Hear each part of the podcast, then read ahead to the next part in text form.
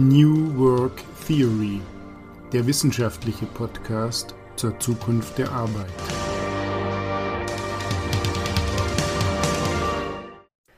Wir alle wissen es, die Welt der Arbeit entwickelt sich dynamischer denn je. Neue Arbeitszeitmodelle, innovative Büros, agiles Management, KI und Robotik. Die Digitalisierung verändert unsere Art zu arbeiten fundamental. Wir begrüßen alle Hörer zu unserem Podcast New Work Theory. Wir, das sind mein Kollege Andreas Schiel und ich selbst Stefan Birk. In den nächsten Minuten wollen wir ganz kurz vorstellen, wer wir sind und was wir über das Thema New Work denken. Um die Vorstellung möglichst knapp zu halten, haben wir uns gegenseitig einige Fragen gestellt.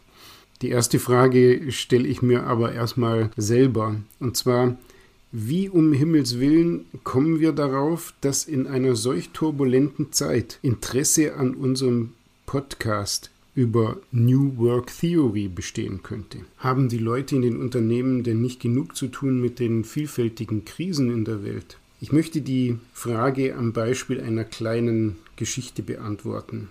Stellen wir uns eine alte Dame vor, die mit ihrem kleinen Hündchen an der Leine durch den Park geht. Das Hündchen rennt im wilden Zickzackkurs durch den Park. Die alte Dame folgt dagegen langsam und stoisch dem Pfad, den sie sich vorgenommen hat. Das Hündchen steht in diesem Fall für die aktuellen Krisen und auch Managementmoden, die immer wieder auftauchen. Diese nehmen wir selbstverständlich zur Kenntnis. Interessiert sind wir aber vielmehr an der alten Dame. Uns interessiert mit anderen Worten der grundsätzliche Kurs, der von den aktuellen Entwicklungen oft verdeckt wird, sich am Ende aber trotzdem immer durchsetzt. Aber nun zu unserem kurzen Frage-Antwort-Spielchen. Welche praktischen Erfahrungen hast du, Stefan? Ja, ich habe äh, zusammengenommen in vielen verschiedenen Firmen äh, verschiedener Größe gearbeitet. Da wäre zum Beispiel ThyssenKrupp Konzernleitung, da wäre Accenture ein internationaler Unternehmensberater und auch für ein Start-up Elgato Systems GmbH in München war ich einige Jahre tätig.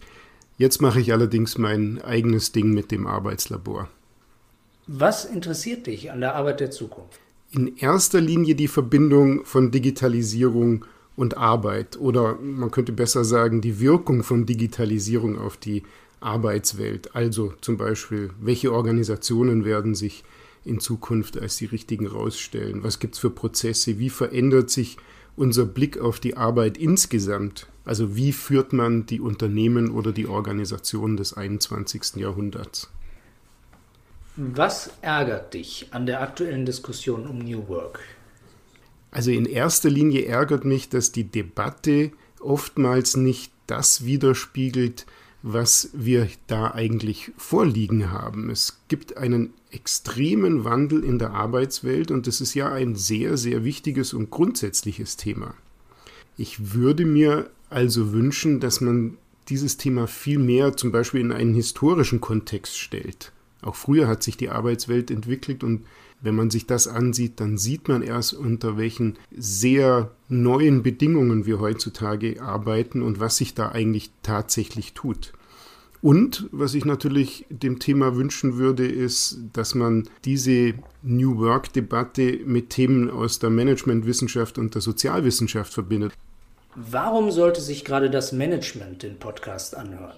Als erstes Mal, es ist nichts gegen die klassischen Managementmethoden einzuwenden. Das Handwerk muss man beherrschen. Das heißt also, was wir diskutieren, ist eigentlich etwas Zusätzliches.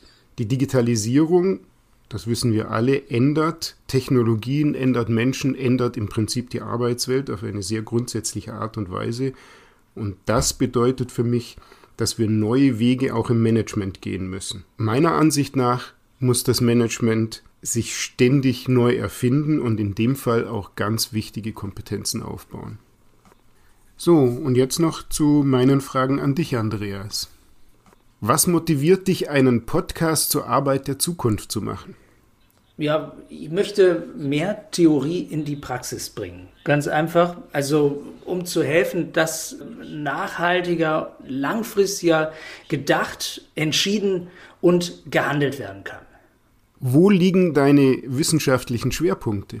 Die liegen im Prinzip im Bereich der sogenannten Zukunftsforschung. Also ich beschäftige mich ganz viel mit der Zukunft und da habe ich aber natürlich auch Ziele und die sehen nämlich so aus, dass ich gern dazu beitragen möchte, dass wir eine bessere, eine lebenswertere Zukunft haben, dass wir Schlimmeres verhindern und dass wir gute Entwicklungen befördern können. Und dann gibt es ein paar Felder, mit denen ich mich beschäftige. Das ist vor allen Dingen die Ethik und auch die Kommunikation. Das gehört für mich oft zusammen. Dann beschäftige ich mich viel mit äh, dem Zusammenwirken von Mensch und Technik und neuerdings auch sehr viel mit der Frage der Psychologie und ihren Auswirkungen auf die Gesellschaft oder auf Organisationen, auf Unternehmen. Was hoffst du durch die Diskussion zu lernen? Also einerseits möchte ich von deiner großen praktischen Erfahrung profitieren, die du mir ja voraus hast in vielen Bereichen des Arbeitslebens.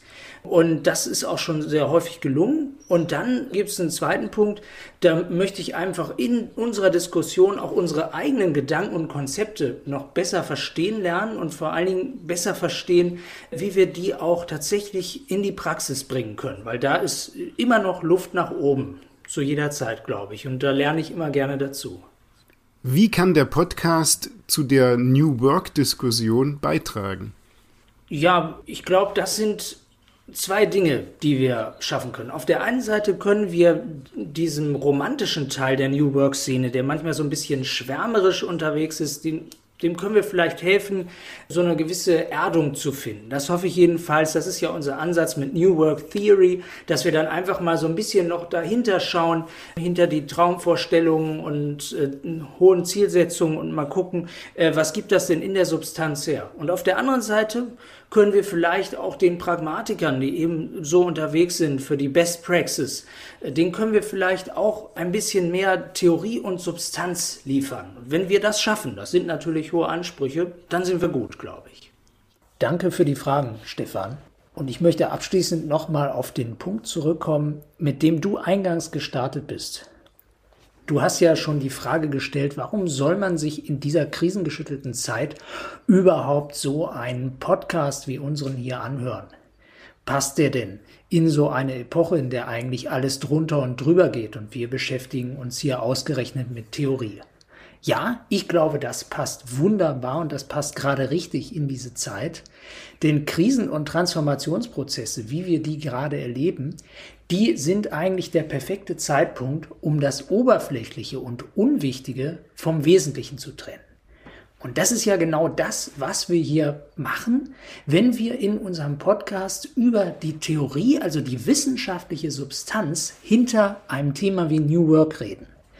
Wir versuchen hier den Blick freizulegen auf das, was langfristig wirklich zählt, was zum Teil schon immer hochrelevant war, aber vielleicht eben durch bestimmte Hypes und Moden in den Hintergrund geraten ist. Darauf fokussieren wir in unserem Podcast und ich glaube, gerade mit diesen Themen und mit diesen mit dieser Perspektive können wir Orientierung liefern und sehr brauchbare Denkhilfen, um gerade in der Krise zurechtzukommen und sich natürlich auch auf die Zeit nach der Krise substanziell und möglichst nachhaltig vorzubereiten. Und das war's auch schon mit dieser kurzen Vorstellung unseres Podcasts New Work Theory. Wir hoffen, Interesse geweckt zu haben, wünschen viel Freude beim Hören weiterer Podcast-Folgen und wie immer frohes Schaffen. New Work Theory, der wissenschaftliche Podcast zur Zukunft der Arbeit.